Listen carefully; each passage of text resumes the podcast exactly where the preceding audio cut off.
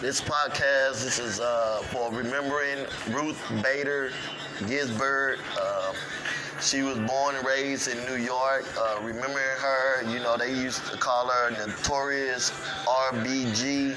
On this Wednesday, they're having a ceremony for her. The former law clerk service, Honorable pallbearers, and recognizing this lady. And rest in peace, uh, Ruth Bader Ginsburg. Uh, she was a good lady. A lot of people knew her. And so I want to make this podcast for her. She was a judge who is going to be well missed and well thought of. Rest in peace, Ruth Bader Ginsburg, notorious RBG.